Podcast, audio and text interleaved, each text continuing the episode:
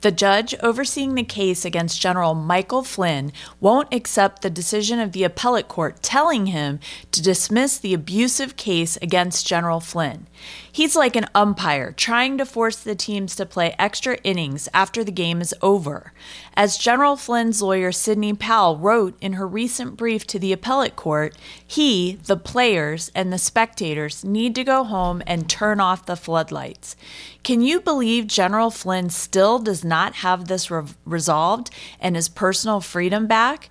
He cannot travel freely. He cannot get a job. He cannot enjoy a normal life until this case is dismissed. He lives under the shadow of a politically motivated investigation, a politically motivated prosecution, and an outrageous elongation of his suffering by the district judge. It is time for the appellate court to give back to General Flynn his liberty. I'm Gayle Trotter, host of The Gayle Trotter Show. I'm a liberty loving, tyranny hating lawyer based in your nation's capital. My goal is to keep you informed and to be your spokesman in Washington, D.C. Thank you for joining me today. Please subscribe below so you don't miss a daily episode, hit the bell, and comment on what topics you would like me to cover next. I have three reflections that I want to share with you today about the case against General Michael Flynn. First, the case against General Flynn continues to show the abuses of a powerful federal government. I'm going to link down below to the two recent motions and briefs in this case for General Flynn. The first link is to Michael Flynn's opposition to the rehearing en banc by Sidney Powell and General Flynn's other attorney. I'm also going to link down below to this brief by the government entitled United States Response to the Petition for Rehearing. Now, let's just recount the facts of this case quickly. General Flynn was the subject of a politically motivated investigation in the months leading up to the 2016 presidential campaign. It continued once President Trump President elect Trump identified General Flynn as his incoming national security advisor, and it continued once President Trump was sworn in and General Flynn became the national security advisor. So you had a politically motivated investigation, then you had a politically motivated prosecution by the special counsel of General Flynn.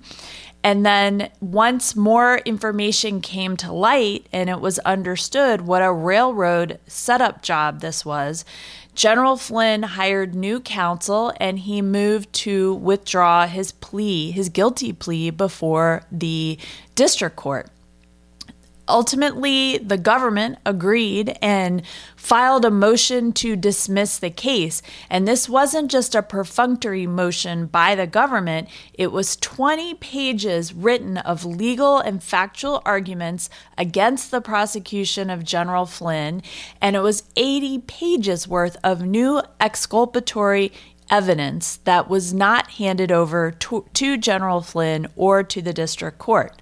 However, even though there was no longer a case or controversy and the two parties to the case were agreed that the case should be dismissed, the judge in the district court refused to grant the motion, refused to, to dismiss the case.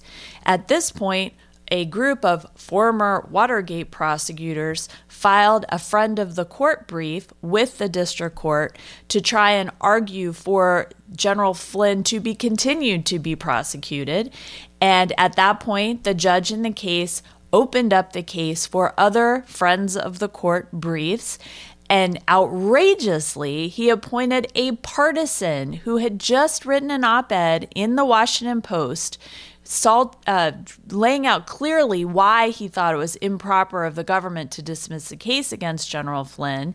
And the judge in the district court overseeing General Flynn's case appointed this guy to file a friend of the court brief and to do essentially invest- investigation and fact finding that wasn't already in the record.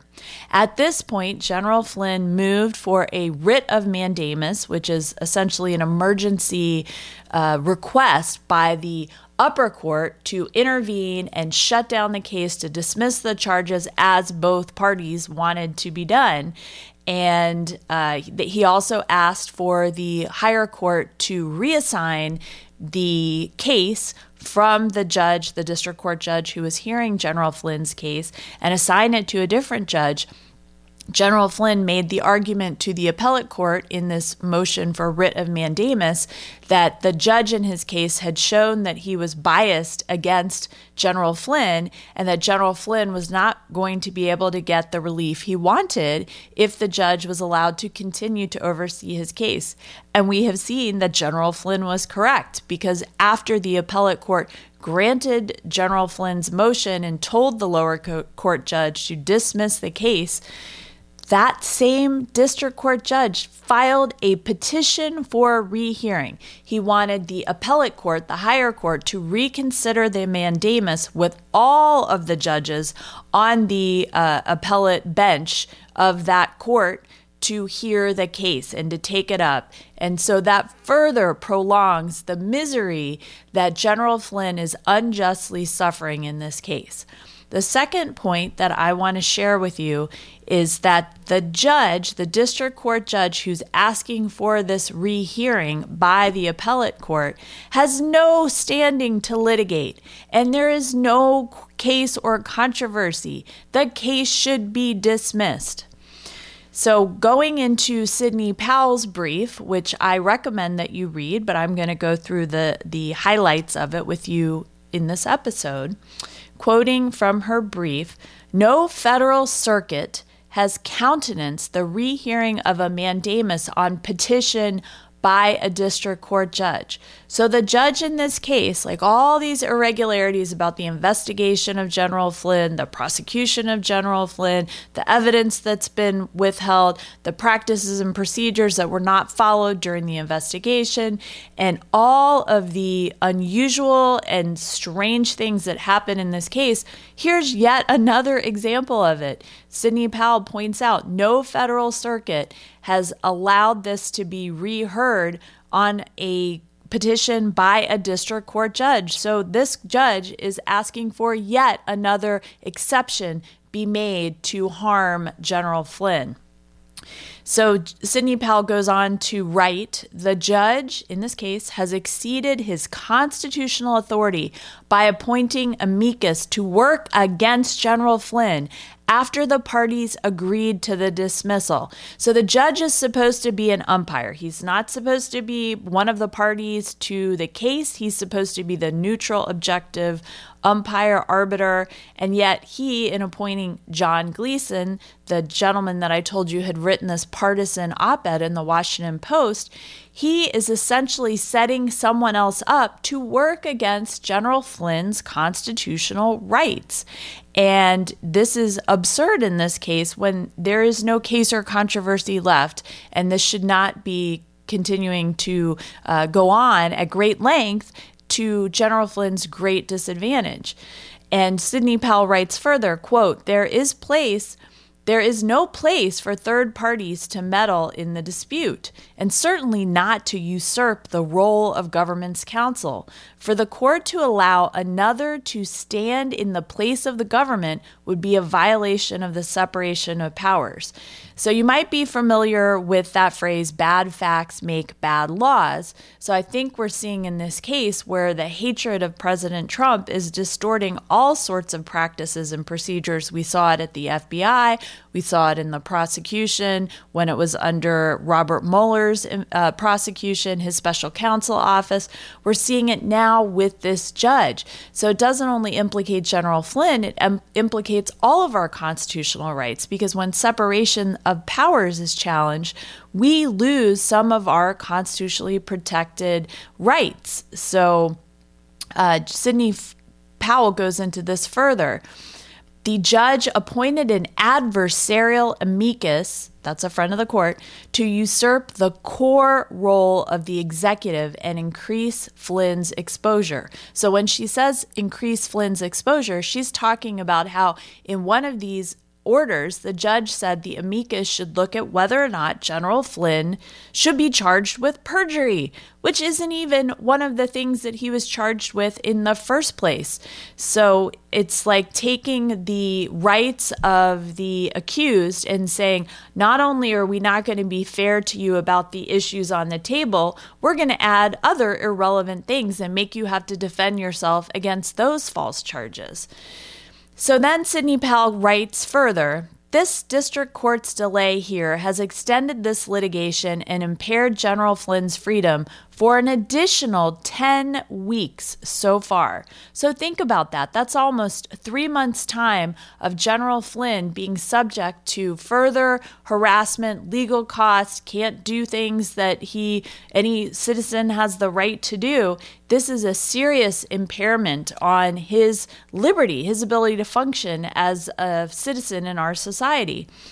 So uh, Sidney Powell goes on further and makes this point, drives this point home.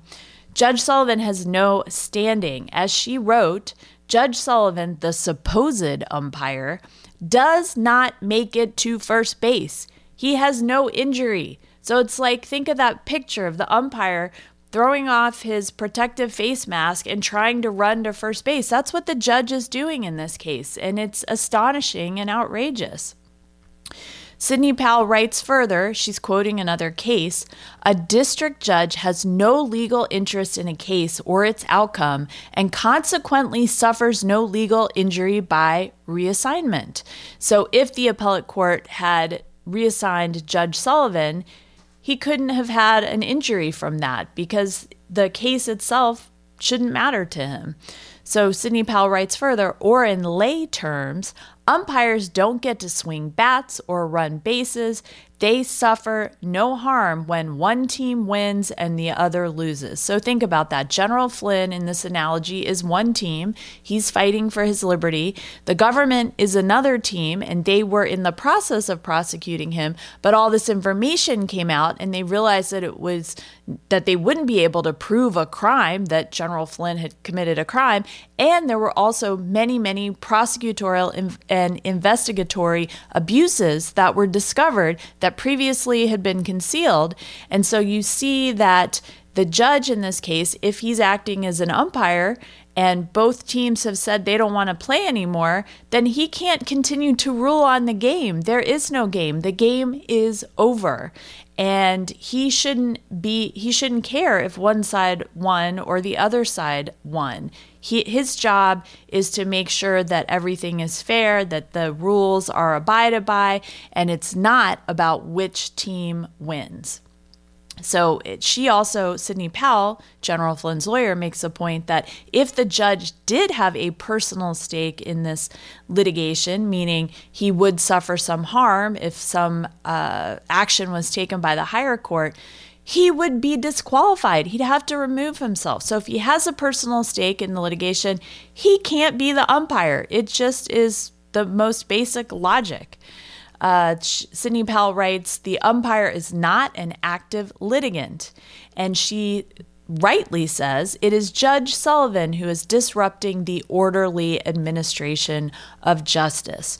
And then she really goes for the kapow punch here when she writes Judge Sullivan's stubborn disagreement with the government's motion to dismiss the case does not confer the right to contest it himself or through his amicus, his actions smack of vindictive animus against General Flynn and judicial overreach that have no place in America's justice system. She makes the point that courts generally lack the authority to second guess the prosecution's constitutionally rooted exercise of charging discretion. So the prosecutorial power is vested in the executive. That's in part of the Department of Justice. The prosecutors in this case have decided and given voluminous information on why they have decided this to not go forward with his prosecution, to drop the charges with prejudice, so it's not prosecutorial harassment. And the judge is saying, hold on, hold on. So Sidney Powell goes on to say, and I think this is something that applies not only to General Flynn, but to any American who would find themselves in this situation. General Flynn has a constitutional right not to hemorrhage time and money in a proceeding that is moot because the previously adverse parties are no no longer aligned or receive orders from a judge no longer presiding over a live controversy. And ultimately what this comes down to is what Sidney Powell writes next. General Flynn's personal freedom is at stake his very liberty is wrongly impaired until the dismissal is granted. End quote. So she's talking about the irreparable harm that General Flynn is undergoing during these months of prolonged activity against him. And Sidney Powell makes the assumption that, quote, the judge's extraordinary actions arise solely from his disagreement with the government's decision to dismiss the case against General Flynn. Not only did he wrongfully tar General Flynn with a baseless assertion of treason, but he has been vocal that General Flynn should be punished severely. Now, this is an assumption by Sidney Powell of what is motivating Judge Sullivan, but I would say, based on the facts that we know about, it is a very reasonable assumption and assertion by Sidney Powell. Sidney Powell also quotes another court decision that so rightly said Courts do not or should not sally forth each day looking for wrongs to right. They wait for cases to come to them, and when cases arise, normally decide only the questions presented by the parties. So, in contrast to the way courts should operate, that they don't sally forth and look for wrongs to right, this court, she says, has hijacked and extended a criminal prosecution for almost three months for its own purposes. Then I'd like to share a, share a third thought with you about this uh, new filing in the General Flynn case. Beyond the harms to General Flynn that this case represents, the case harms the separation of powers that also protect individual citizens' rights generally. So, diving into the government's brief, I'm going to quote from it. Once the prosecution and the defense agree that a case should come to an end, there no longer remains a case or controversy over which a court may exert judicial power. So there's no allegation of a bribe in this case, which is one example where uh, a higher court might intervene. There's also no evidence that the prosecutor is acting without the approval of the Justice Department. That is clearly not the case here. And the government's brief goes on to say, quote, trial judges are not free to withhold approval merely because of their conception of the public interest differs from that of the prosecuting attorney. Think about this. What a mess our justice system would be is if each ju- judge appointed himself prosecutor. So it completely takes away the rights of the accused and it makes a mess, a royal mess of our justice system. So the government continues to write. At stake is not mere consideration of a pending motion, but a full scale adversarial procedure spearheaded by a court appointed amicus hostile to the government's position, raising factual questions, relying on extra record materials, probing the government's internal deliberations, and second guessing core prosecutorial judgments. So think about that. The judge doesn't want to be umpire. And not only that, he's appointed someone who has already publicly said that he's against the government's position and thinks that people should continue, the government should continue to go after General Flynn, but he's opening up this Pandora's box to, uh, you know, this person who is not elected, who is not charged with. Uh, a responsibility under our Constitution. It's a person who's already displayed his colors about what he thinks about this case and essentially giving him free reign to go dig into a, a core function of the executive when he has no authority to do that. So the government brief says that this is going to threaten to chill law enforcement. Of course it is. And there's not only irreparable harm on General Flynn, there's irreparable harm on the government. So uh, the government brief continues and says it would not matter that the court might eventually accept the agreement, meaning if judge if the judge would uh, essentially uh, dismiss the case, it doesn't matter if that would eventually happen. Nor that it might want the hearing only to expose to public scrutiny its concerns over the executive's charging decisions. Fokker leaves that oversight to the political branches and the public, not to the courts under Rule 48A. So think about it. The judge in this case is trying to be the prosecutor and trying to be the legislature, completely overstepping the bounds of the constitutional structure that we have set up that has served us very well all these hundreds of years. So, in conclusion, General Flynn has been prosecuted and persecuted enough. It is time for this outrageous case against him to end. Let us hope that the appellate court denies the judge's petition for a rehearing and we can all celebrate justice for General Flynn. I'm going to ask you to do two things today.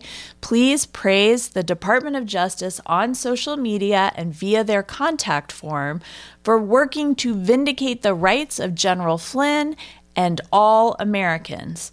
Secondly, I'm going to ask you to praise General Flynn's lawyer, Sidney Powell, on social media and via her contact form for her vigorous defense of General Flynn and, by extension, for all Americans.